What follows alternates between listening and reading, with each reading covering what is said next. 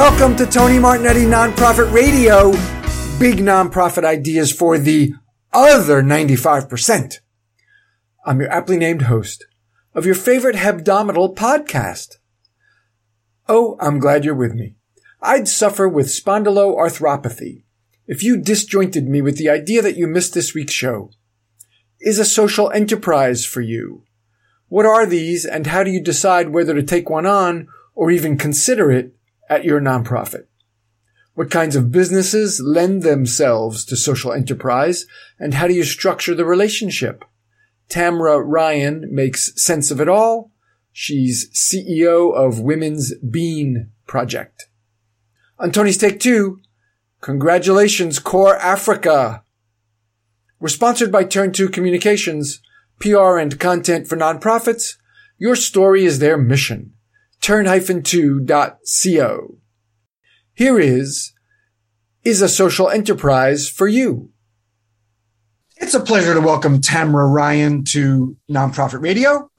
She is CEO of Women's Bean Project, a social enterprise that provides transitional employment to women attempting to break the cycle of chronic unemployment and poverty while operating a food manufacturing business.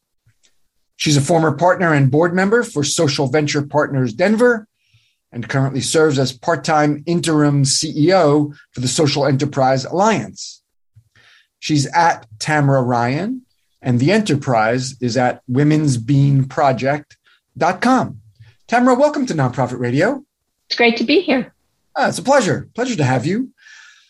Why don't you first explain what Women's Bean Project is all about? Because it's an example of what you and I are going to talk about for a while.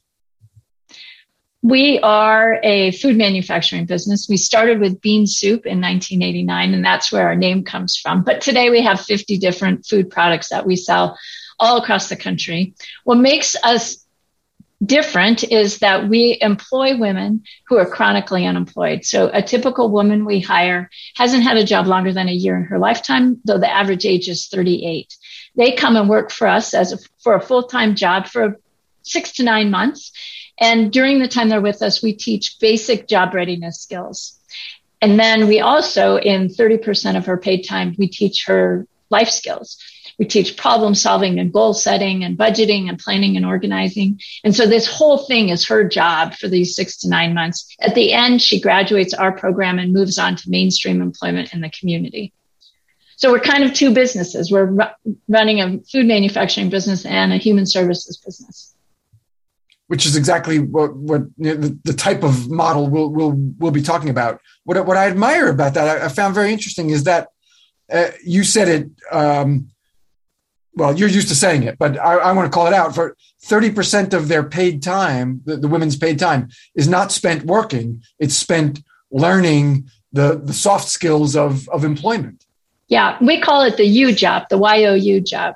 So she has the bean job and she has the U job, and she's paid for all of it.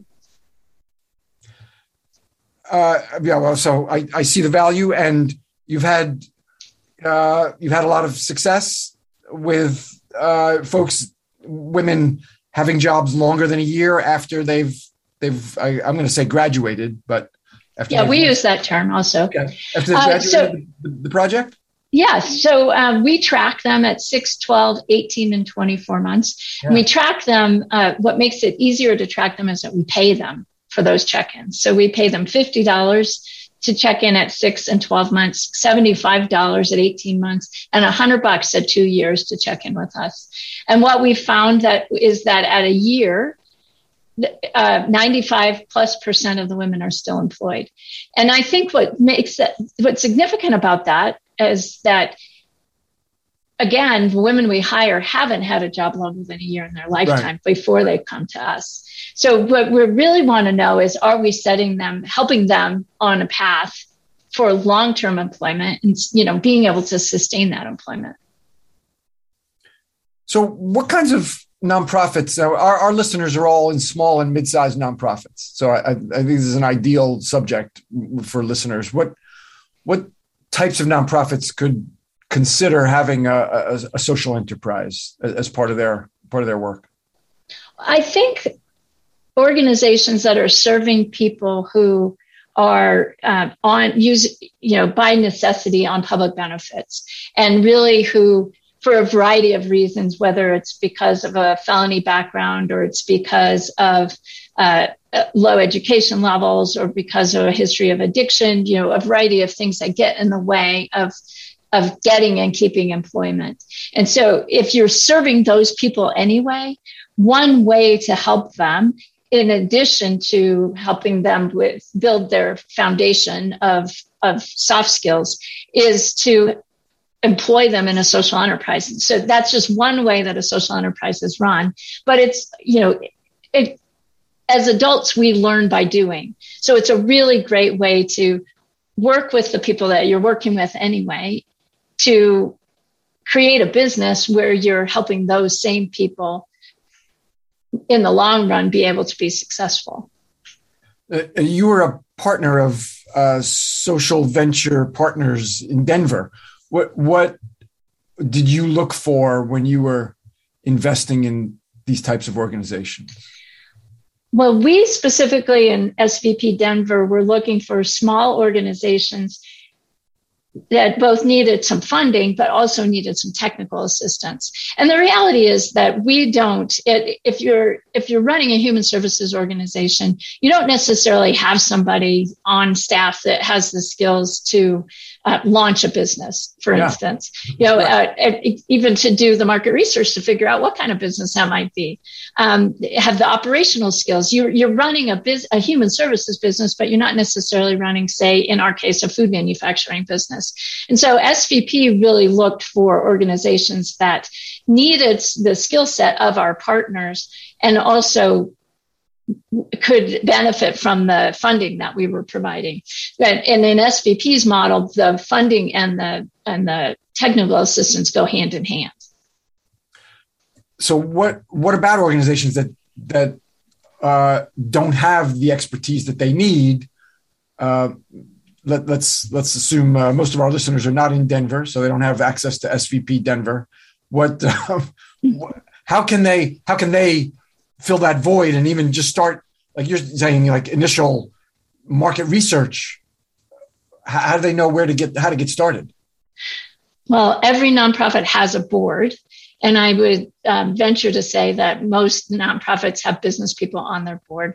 So um, there are a lot of resources either through board members or through people that board members know. The one great thing that I've observed, um, and I didn't come from the nonprofit um, world for my entire career. I was in the private sector before. And what I love about being in the nonprofit world is that there are lots of people who want to help and and just need to be need they need help knowing what you need and so I've been, I've seen lots of ways we've been able to engage uh, professionals in, in, for us in, in food manufacturing um, who have expertise that we need to sit on, say, a business development committee and help us look at uh, new product ideas. And I think that same concept could easily be applied to any organization that's trying to figure out what kind of business they might run. Because that's the key. You could decide to start a business, but it still has to be a viable business. The, the yeah. just just starting a business, you're not going to get the halo effect of you know you're doing it as as a nonprofit and therefore it's going to succeed. All the same market um, factors come into play that do for any business. And so you, you, you really do have to still find a viable business that makes sense, that is needed, that you can price appropriately, um, one of the things about uh, the research for social enterprises or whether or not consumers are going to buy uh, from a social enterprise, whether it's a product or service, one of the statistics is that all other things being equal, so in other words, quality, price, etc., people more and more have a tendency to purchase products and services from uh, a mission based organization or mission based company. But the most important part of that statement is all other things, all other things equal. yeah, all other things being equal. Right. Yes. Right. You have to you have to be able to compete with your private enter strictly private enterprise, uh, market driven, profit driven competitors. Yeah. you have to be able to compete, and yet at the same time, you you also need to figure out what your um, competitive advantage is yourself. So, for instance, in our case, we're able to. Um, we're right now in the holiday season. You know, September to December for Women's Bean Project, seventy percent of our sales um, are are made. So you know we really peak during this time of year. One of our competitive advantages is we can bring in volunteers to help us say pack boxes or help us you know get shipments out the door or you know help with with prep of product.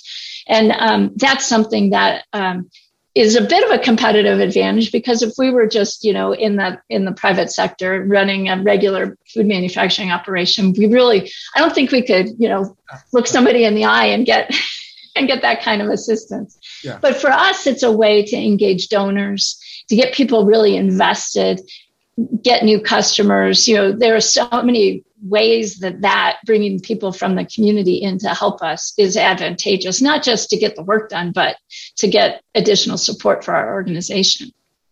So you've opened yourself up to a whole new set of metrics as uh, as having a social enterprise, and we're going to get to what what the relationship is be, be, uh, between the company and, and a nonprofit, or you know how that could be set up with, by different uh, by different organizations. But but you've you know, you've got to measure you've got to measure the company's profit and the company's output and productivity productivity per employee hour or you know whatever you know the the the, the key metrics for the business are as well as the the, the social outcomes of of your graduates and, and well yeah. your employee members and your your and your graduates. It's a you know i joke sometimes it's a horrible way to run a business right? Because we intentionally every day hire women. We don't know if they're going to come to work every day. Yeah. i mean that's part of their barriers to employment. And we work with them and they help we help them become great employees. And as soon as they become great employees we let them go off and become somebody else's great employee. And we start all over again uh, and it's so it's super inefficient and we also overhire. So if we were uh, a for-profit company and we were trying to be as efficient as possible and you know squeeze every penny out of our margin we absolutely would not hire as many women as we do. Um, but that's not the point. Our, the point for us is to use our business to advance our mission. So we hire as many women as possible as we can justify based on what our sales are going to be so what are some of the things that nonprofits need to think about uh, beyond all right what's a what's a viable business what, what other what other factors are important well i mean maybe the biggest thing is it's hard and I joke sometimes with our, our team, like if this were easy, everybody'd do it. Yeah. Do we really want to do it? Do we really want to do it? Is an important threshold. Yeah, yeah it, absolutely. And it's hard because you have to have the ability to entertain two opposing ideas at the same time right? We need to run an efficient manufacturing business and we also need to deliver on our mission. And those two things actually often don't go together very well. And so being able to both entertain those ideas and acknowledge that perhaps today the business wins. Maybe we um, the women instead of um, spending 30% of today's time in a class, say financial literacy, they're on the production floor for the whole day because we have a lot of work to do. But tomorrow, maybe it's the it's reversed, and they're spending the whole day in some sort of training and not making any product at all. And so our job is every day to to balance that out. Uh, and so that's I think one of the hardest things is. Uh, is having that ability to understand that if not for the mission, your business doesn't really exist. But yet, your your business has to be profitable in order for it to make sense and contribute to the mission. And and that you know balancing act you know is a constant. So that's part of what makes it hard. Uh, I would say another uh, thing is that you you still have to find all the other. I mentioned this before. All the other market forces still prevail. So if you have a product that nobody wants to buy, you're not going to have a successful business. And there's no amount of mission that's going to forgive that, at least not in the long term. And, you know, at this point, Women's Bean Project is 32 years old. And I think in a lot of ways, we've just been lucky. There was no initial market research that said, you know, bean soup, I think that's the key to success. you know, nobody, nobody did any kind of research at the beginning. Our founder just noticed she was in her late 50s. She'd gone back to school to get her master's degree in social work. And she noticed that a lot of her friends who were around her age were eating bean soup for health reasons. And so she invested $500 of her own money and bought beans and put two women to work making 10 bean soup. The crazy thing is that's still 32 years later our best selling product. It's time for a break. Turn 2 Communications.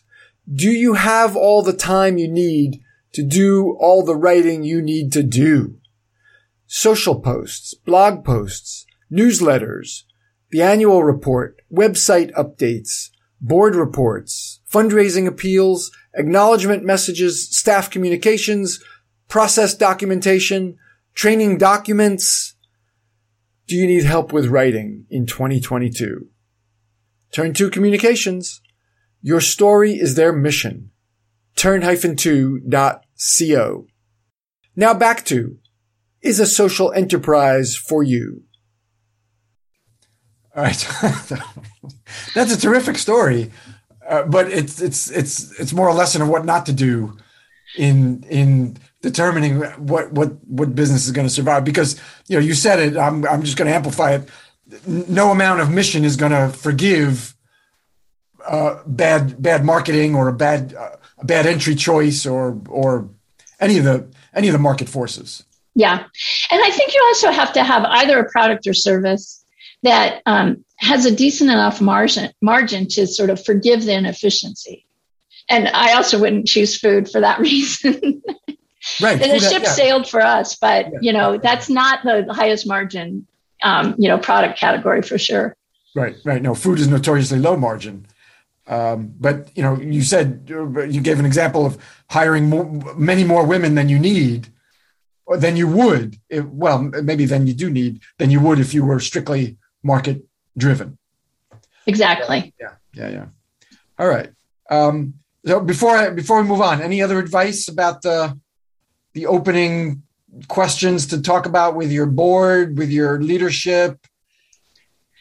Well, another aspect of balance, I think, is um, is balancing being opportunistic and and um, and not being um, so bullish on an idea that you ignore um, other signs. So, as an example, uh, years ago, we were approached by somebody who had a whole bunch of equipment for canning and they were willing to don't get, give us all the equipment let us have access to the facility you know, a whole bunch of things. But what we really had to analyze and i think this happens actually a fair amount to organizations that are thinking of starting businesses. Somebody thinks i've got a great idea i'll just give this to them. But the thing was we weren't in the canning business. We are a dry food manufacturer. And what it would have meant for us to sort of you know pivot and and create another business you know, really wasn't worth that, what seemed like a super generous donation. Um, it was, uh, forgive the pun, but it was a whole can of worms that we didn't necessarily need to, need to open. But right. that's an example because when you start talking about this, all manner of people are going to surface who are interested and willing to help. And one of the most important things you might need to do is say no, thank you, because um, you know sometimes gifts are not always gifts in the you know uh, when it really comes down to it it's maybe not the best strategy. And it's sometimes hard not to get all you know um, starry-eyed about uh, something that seems like a fantastic gift. And the next right. thing you know you're in the canning business and you never intended to be in. Right. now you're doing uh, uh, wet soups instead of instead of dried soups. That's a that's a huge pivot. Um, and yeah i mean that's and that's in the nonprofit the the, the, the straight uh, nonprofit sector as well. You know, there there are gifts that come sometimes with strings. You know, if you'll if you'll adopt this pro- create this program or yeah, uh, women's school, but if you start admitting boys, I'll give you this seven figure gift. You know, that's those are yeah, the, the gift size can be transformational, but that doesn't mean you you sacrifice your mission and transform your mission to accept a you know a, a million dollar gift. Um, so all right, but you know interesting. You know, you you you evaluate it from a uh, the nonprofit perspective, but also from the the market force perspective. You know, now we're entering it's a whole new business. Now we're going to be competing with uh, um, Campbell's. You know, Campbell's and Hunts and uh, Hormel. You know, whoever whoever the big whatever the soup manufacturers are. Um, all right, so value right. Uh, important lesson to sometimes the, the better answer is no, no, thank a gracious no. Yes. All right. All right. Um, advice on types of businesses that that le- could lend themselves to this. I'll start with um, service businesses because sometimes those can actually be really great supports for um, really great social enterprises and supports for um, human services business, organizations. Um, the nice thing about service businesses is they're very localized. So you could serve one community, and then an, an example of a service business might be a uh, uh, landscaping business. Or there are several social enterprises around the country that do uh, go to business districts and clean up trash and snow removal and leaf removal and those kinds of things. Again, those are very localized. And what's nice about that is that you could do it in this city and then maybe you pick it up and you do the same thing in another city. Those are really cool ways to be able to en- employ a lot of people and engage in, in multiple communities. Uh, and there are, um, you know, other businesses um, like uh, Pest control is another one where, hmm. you know, that's a pretty expandable business. Um, cleaning services, especially in offices and things like that. Um, so those are some examples of businesses that actually could be really great businesses for um, people. And yet, when you're selling a service, that's a really different dynamic than, say, you know, uh, consumer packaged goods where you know you're competing with marketing dollars from companies it's just much ch- more challenging um, area to be in uh, you also you also have the advantage of being able to as you said start local so that you can say initially the impact of our work is local yeah and so there's a there's an appeal to an appeal to the mission with your caveat that uh, uh lots of mission is not going to overcome bad you know uh, uh, not being competitive market market wise. But yeah. you can say that you have that you have that local impact, at least as you're you know as you're getting started, and then as you're suggesting, you know you can expand. And I think you know if you're making a product, one of the potential challenges is that if you make a product that in our case our product's consumable so we can have repeat customers you know of course it has to be a you know good quality and taste good and all of those things but we have customers we've had for 30 years and who keep coming back over and over again. If you end up making a product that's not consumable, the challenge is that, you know, say you're making um, uh, a cutting board. There's only so many cutting boards somebody needs, or only so many gifts you can give, you know, to other people. And so you always have to be finding new customers to be able to grow your business. And that said, there's, you know, when you start out, your customer base is so small that the, the world really is, you know, it, it, is pretty large of possible customers. But there's a point at which, um, without spending a lot of marketing dollars or advertising dollars to get noticed, that you really sort of tap out the people you can access. Mm-hmm. And that's, you know, so that's an interesting challenge of making a, a product where you could teach some really amazing skills, but at the same time, you know, you might have a limited customer base. Can I get these, uh, can I get these meals and just add water? Are they, are they that, are they that simple from Women's Bean Project? Pretty straightforward like that. So uh, a soup mix, you would add water, you'd put it in, a, say, a crock pot and let it cook for the day. And at the end, you, and our 10 bean soup, you would just add a can of tomatoes. Or you could add, you know, vegetables and a whole bunch of other things if that's what you wanted. But just to finish off the recipe, it would just be adding a can of tomatoes. We also have baking mixes. And so in that case, it's everything that you need. You, you would add an egg and some oil or butter, and you've got brownies or cornbread or scones. Um, so it's a, the nice thing about like a baking mix, for instance, is you don't have to buy a bag of flour and buy a bag of sugar and all of those things and then have them left over. You can use our mix and use the eggs that you have and the butter that you have. And next thing you know, you made these yummy brownies and you look like a, a total baker. Right. And no one's the wiser. Right. You don't have you don't have four and three quarters pounds of flour flour left, left. over. Yeah. Right. Okay. Yeah, a little digression, but I was interested in in how simple the, the meals are. Okay. Oh, we then, do have an instant. we we have yeah, we have instant beans and rice cups also, which literally are adding water. Um, and that and we also have some ready to eat snacks. So you know, just keep them in your desk and you know, nosh on them whenever you feel like it. Okay. So we have a pretty wide variety of different products. Okay. Well, I'm going to check. Yeah. women's Womensbeanproject.com. Um, so, uh, okay, so service businesses. You're suggesting service businesses. What what else? What else could folks consider? Well, there's some great social enterprises. Again, these are pretty localized that do screen printing. So, you know, you think about you're in a city and you have your screen printing business, you're able to employ people and and you're able to serve all the companies locally for you know their employee t-shirts or you know races or things like that again very localized but also scalable mm-hmm. as well um, there's a, a really awesome social enterprise out of boston called more than words and more than words serves youth 16 to 24 who are either aging out of the foster system or justice involved. And they sell books. They sell books that have been donated from the community. And the, the youth learn the skill of, you know, scanning the ISBN number to make sure it's marketable.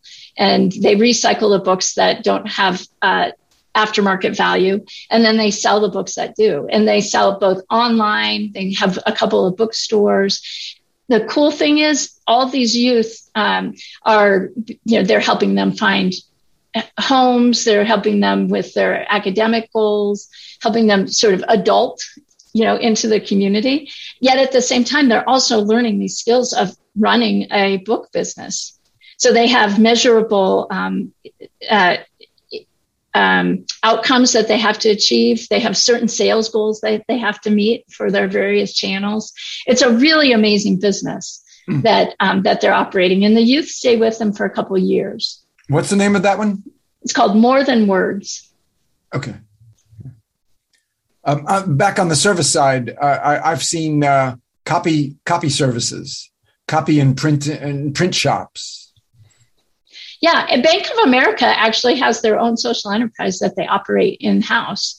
And they serve um, people with developmental disabilities, or, or, they employ people with developmental disabilities, but they do all the printing for their own needs. Um, there's also electronics recycling. Uh, you know, the the statistic is that people who are on the autism spectrum have an unemployment rate of about 85 percent and and yet they are uniquely talented to disassemble electronics. So hmm. there, uh, there are electronics recycling organizations that employ people on the autism spectrum to just disassemble and um, and then they part of so they're providing the employment, they're getting the donations of the electronics, um, and in some instances, you, they're being paid by the companies to take the electronics. And then they also, they sell the commodities of all the things that come out of those electronics. Yeah, the metals, plastics. Yeah. So, you know, when you think about that as a, you know, we use the term triple bottom line, it's helping society, it's helping the environment, and it's, um, you know, it's, it's making money that is a really awesome example of, of a business that hits at every level. Yeah, excellent, excellent. Yeah, another. These are good. Uh, another example or category. Well, there are uh, some social enterprises that instead of employing people, provide employment services. So uh, there is a social enterprise that um, here in Denver that um, specifically helps people who are bilingual, um, English Spanish, get jobs in the community with employers who need people who are bilingual. But that could apply to kind of any language. or not even be bilingual, you know. It, um, so they um, and so companies come to them when they need people who, you know, maybe it's customer service people who can speak um, another language other than English. Um, it, and so again, a service business, but not where they're employing people. Right, right, and and so companies pay for the for the referral, for the screening. Yep. The the the, the placement. Basically, they're paying a, a placement fee. Yep, exactly. It's time for Tony's Take Two. CorpsAfrica. The CorpsAfrica CEO and longtime nonprofit radio fan, Liz Fanning, announced last week a three year, $17 million collaboration with the MasterCard Foundation. Outstanding. Congratulations, Liz. Congratulations, CorpsAfrica. This is going to allow CorpsAfrica to expand from four countries to eight countries in Africa. And uh, initially, MasterCard Foundation was funding 56 young volunteers. That's going to scale up to 500, almost tenfold. This is, you know, talk about scaling. It's, it's just terrific news. Um, and, and I think the, the real lesson here is in what the MasterCard Foundation CEO cited uh, in his quote. He says, quote, CorpsAfrica has proven its impact in rural communities and demonstrated the value of deploying a network of service-minded young Africans to solve pressing issues across the continent. Their vision aligns with our Young Africa Works strategy. End quote. And he goes on. So he's talking about the proven impact and vision alignment with what MasterCard Foundation is looking for. It's just terrific news. The, to scale like that, uh, a $17 million three year collaboration with a, a, marquee name foundation for CorpsAfrica. It's terrific. You know, it's a, it's a testament to the work that they've done, the impact that they've proven. So again, congratulations to CorpsAfrica on this monumental funding for your important work. That is Tony's take two. We've got buku, buttloads more time for is a social enterprise for you. But there's, you know, there are just so many different kinds. There are cafes. That's a fairly popular um, oh, um, kind of yeah. social enterprise. Um, here in Denver, we have an or uh, a cafe. It's called um, Same Cafe, and Same stands for So All May Eat. And they, uh, it, is a pay what you want model. So you walk in and they the menu is listed for the day and you decide how much you're going to pay. I think I've heard of them. Yes. And and so you might be sitting down and have you know decide that you want to pay $10 for your lunch, but you also might be sitting next to somebody who is um, experiencing homelessness and didn't pay anything. And if you d- decide, if you don't have any money to pay for your lunch, then you work in the kitchen or you clean or, you know, do dishes. And, um, and so again, it's a really cool concept that serves people all, you know, it, it's beneficial to the community at multiple levels. Excellent. These are cool examples. Yeah. Um, so, all right. So we talked about services, uh, some some product. Uh, I love the recycling example too. Uh, any anything else you, you, before we before we move on to organizing these these entities? Um, well, the the last one I'll mention is one that's been around for a long, long time, like Women's Bean Project. It's called Greyston Bakery. They're out of Yonkers, New York, and they um, make the brownies for Ben and Jerry's ice cream. So a big, the bulk of their business is is brownies for Ben and Jerry's.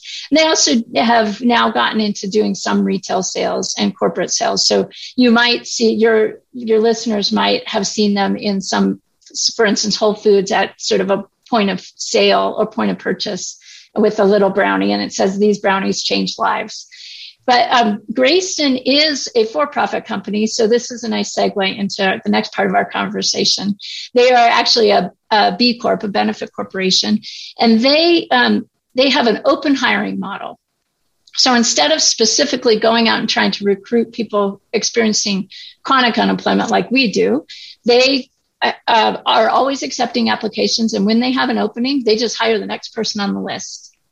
So they they hire they don't you know interview or you know look at qualifications. They just hire the next person, and uh, and you know so they will have more turnover than a normal co- company would, mm-hmm. but they're also within that community in Yonkers. They're they're really changing people's lives.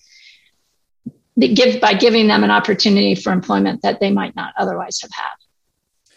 Okay, that interesting. Now, first, that's Greyston. G like how do you. G R E Y S T O N. Greyston Bakery. Yeah. These these brownies save lives. Okay, so we listeners we might we might see those at at uh, checkout. Sounds like point of sale uh, mm-hmm. places. Okay. Um, but then you know there's the issue of you know giving a job versus teaching job skills in addition like like like women's bean project is doing it seems to me that the the uh, the training beyond the, the skills for the job is is more empowering than than giving a job and, and just giving a job.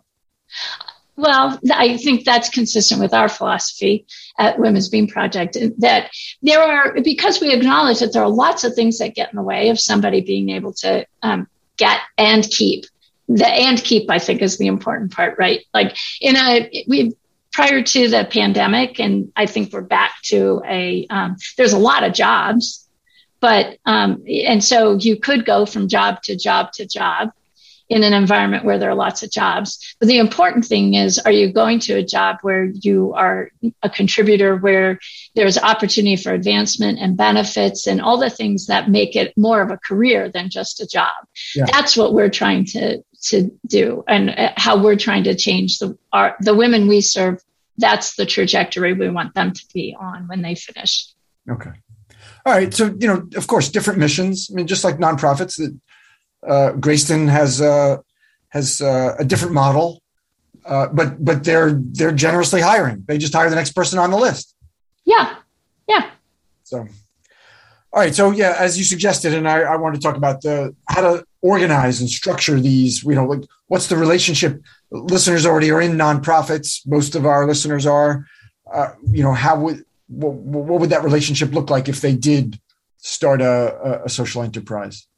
Well, I know as um, as the interviewer here, you you will hate to hear this answer, but it depends. okay. well, listener, no, don't hold back on. Don't don't don't, don't tell listeners of nonprofit radio what you think they want to hear. No, this is an educated, self-selected group. So yes, nuanced, so it, answers, nuanced answers are are very welcome. Well, it it does depend, and it depends on uh, what you want to do and how you might want to structure it, and and honestly, tolerance, risk tolerance of your board and you know of your team. So, um, Women's Bean Project is a 501c3 a big reason for that is because we were founded in 1989. And if you wanted to do good, that was the choice, right? That's all you had. Um, today, there are lots of different structures you could, or opportunities. You could be a for profit company. Um, and and become a benefit corporation, a B Corp. You could be a subsidiary of a nonprofit. Um, you could be an LLC. You know, there are just so many different ways. And so, generally, what I tell people is first figure out what you want to do, then figure out what the what corporate structure makes the most sense. What I will tell you is that I wouldn't necessarily change our corporate structure because we've made it work for ourselves. Our, the way we've structured ourselves by having sort of everything under one roof, the you job and the bean job, is that we've what that's done is it, it has allowed us to have a mixed revenue uh, pie, so to speak. So about 60%, 60% of our operating budget comes from our product sales. What that does is it supports the business, it supports women's time while they're working in the business. And it you know gives us the ability to buy the beans and the flour and all those things, and makes a small contribution to our program operations. And then we fundraise to support program operations. Because again, when a woman's in a financial literacy class or working on a resume or even in job search looking for the next job, we're paying her still. So we fundraise to both support those um, classes, but also to be able to pay her. And, and it, because we're a 501c3, we have the ability to do that. It also probably gives us a little bit of wiggle room in terms of our inefficiency. Right? Um, you know, I would, if we were, if if all of our revenue had to come from our product sales, we would probably have to compromise the mission a little bit and hire fewer women mm-hmm. because mm-hmm. we'd have to run, you know, a, a, a, business with much better margin than we currently do. Right, right, more efficient. Yeah, but I will also say that there are plenty of situations where the a board of a nonprofit they might be interested in this idea of having revenue that's basically unrestricted revenue, uh, but they don't want to risk the larger organization. Or they do or they want to just sort of run it on the side as sort of a separate entity and maybe not have it be a distraction within their main business so to speak. There there are risks in that as well though. I've seen lots of uh, nonprofit big human services organizations that run social enterprises and they sort of treat them like the redheaded stepchild. Right? and and look at them like what have you done for me lately little you know business. Why are you not contributing more? When the reality is they're kind of stifling the the growth of that that business um, and and perhaps um, you know causing it to you know not prosper. Yeah. Um, that sounds like do, a, like a mistaken well not only organization but just in in culture. In, yeah. in the way you think in the way board members and i guess the organization collectively thinks about its its social enterprise as like you said you know as a, as a, a, the ugly stepchild. Yeah. And that's the risk right of of creating a structure where you sort of set it off to the side. I mean i understand that sometimes that's done to avoid risk but sometimes it creates more risk for the survival of the business. One of the things i worry about having been in this field for a long time is that you know uh, we've now come to a point where social enterprise is kind of cool. It's kind of come into its own. I joke that it's like Women's Bean Project's been wearing a velour tracksuit for 30 years, and now suddenly velour tracksuits are in. Right. Uh, but the you know so stay, stay behind. That's like me with bell bottom suits. Yeah, you know, exactly. Stay behind long enough. If I hold on to these things long enough, they'll come. They'll come. My dozen bell bottom suits will come back. Yeah. It turns out that's happening for social enterprise. But what I worry is that organizations will start a business and do that and sort of cut it off at its knees and not even maybe recognize that. And it won't survive. And then they'll look back later and say, yeah, we tried that. It didn't work. But I, I can tell you that if it, it's not always because it's a bad idea that it doesn't work. It could be because you just didn't give it the opportunity to flourish. We in the nonprofit world are notoriously risk averse. That's not a newsflash to anybody I know. And, and, and so the challenge is to be willing to take some risk and balance that risk. You know, it's a risk reward ratio in a business and balance that risk a little bit um, with, um, with what the benefit could be long term. All right, you started to transition again. Uh, I love it the way you uh, segue easily uh, to lessons. You know, lessons learned, things to look out for, things to be sure you you've considered. You've been doing this for thirty what thirty two years? Th- yeah, thirty two years. Well, I I often say we have 32 years worth of mistakes we could totally help somebody else avoid and leave them free to make all their own mistakes. Right. Um, you know, it's, it's I would say the lessons learned are are consistent with what I've been saying, which is you really do. Um, if you want a social enterprise to survive, you really do have to embrace it as as being a means through which you're going to deliver on your mission, and not set it on the side and say, "Well, you know, someday you're going to make me some money, and I'll be able to use that money to advance my mission." They have to be interwoven. Um, so, it, you know, we don't exist to make bean soup, yet we can't exist without it. And that idea that the two are inextricable um, is the mo- probably the most important thing and the most important, honestly, lesson that I've seen. I, I watched a, a social enterprise um, be formed out of an organization um, that was providing initially providing this same service for free, and then they formed the social enterprise to um, monetize the service. But yet they kept offering the service, so they had this business, and they kept offering the service for free. Right. So they're competing so, themselves. Yes, and um, and then eventually decided that the social enterprise wasn't working, and the the the the problem I thought, you know, it's uh, it's easy Monday morning quarterback, admittedly, but um, you know, was that they set it up to be, you know, be its own competition. So of course it was there was always going to be that tension and that conflict. You've got enough tension and conflict just trying to advance your mission and advance your business without setting yourself up for failure. So, um, you know, that's another lesson, which is be prepared for there to be tension between the business and the mission, but be okay with that because that's part of what you're doing is you're, you're trying to change the world by using market forces.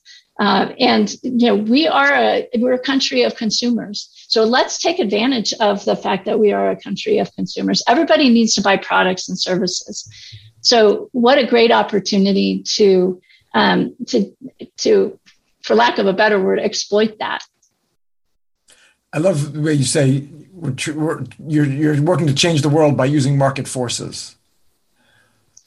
Um, all right any anything else you want to you want to leave folks with anything that uh, we didn't talk about that you feel is is important anything i didn't ask about you know i would say uh, the the last thing would be that if you are thinking about um, starting a social enterprise, start looking at other models and seeing what other groups are doing. And especially if they're localized, there's, you know, you, there's no reason to, th- that you wouldn't be able to learn from their mistakes.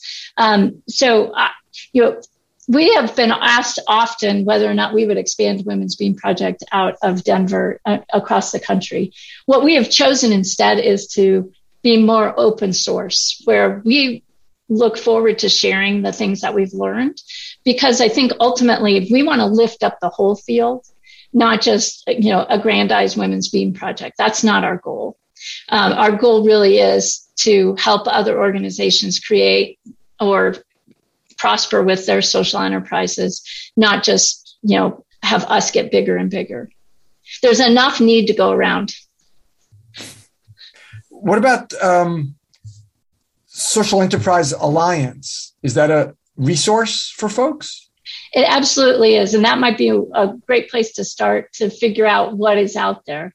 They have, um, Social Enterprise Alliance has uh, you know members all over the country who are involved at various levels of social enterprise. Mm. so they might be running social enterprises or they might be consultants to social enterprise. Um, if you need an attorney to talk with for instance about what your corporate structure might be there are resources there.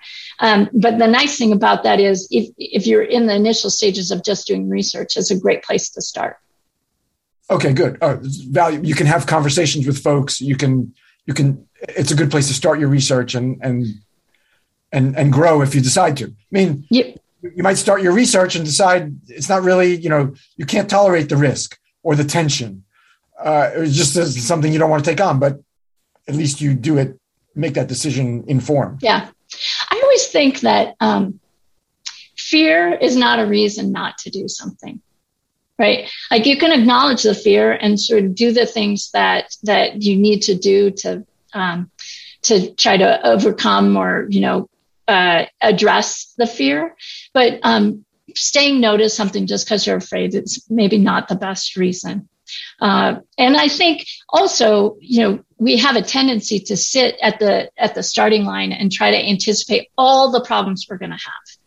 And and I guarantee, first of all, we'll be wrong about what problems we think we're going to have, and and whatever solution we decide, is going to not be appropriate for whatever problem you end up having. and so ultimately you just got to start and and have faith that you have gathered the resources and the expertise enough that you can address the problems as they come up. But I, I think that that's tends to be, and in my experience, just going to lots of you know, speaking on lots of panels and talking with lots of organizations that are thinking about starting social enterprises, is they they often get stuck at that starting line and have a hard time pulling the trigger. Um, the reality is it might not work, but think about, I, I think you learn more from failure than you do success a lot of times. Yeah, too much ready, aim, aim, aim, and and and no firing. All right. Outstanding. Thank you, Tamra. Thank you very much. Thank you. My pleasure. Thanks for sharing. Thanks for sharing the Women's Bean Project story and and beyond. Uh, Tamra Ryan, CEO, Women's Bean Project. It's at womensbeanproject.com. You want to look at their dried foods and other products, especially now around the holidays. And uh, Tamra is at Tamra Ryan. Thanks so much, Tamra. Next week, how about our annual replay of Zombie Loyalists? I think so. If you missed any part of this week's show, I beseech you, find it at tonymartignetti.com. We're sponsored by Turn 2 Communications, PR and content for nonprofits. Your story is their mission. Turn-2.co. Our creative producer is Claire Meyerhoff. The show's social media is by Susan Chavez. Mark Silverman is our web guy, and this music is by Scott Stein. Thank you for that affirmation, Scotty. Be with me next week for Nonprofit Radio. Big nonprofit ideas for the other 95%. Go out and be great.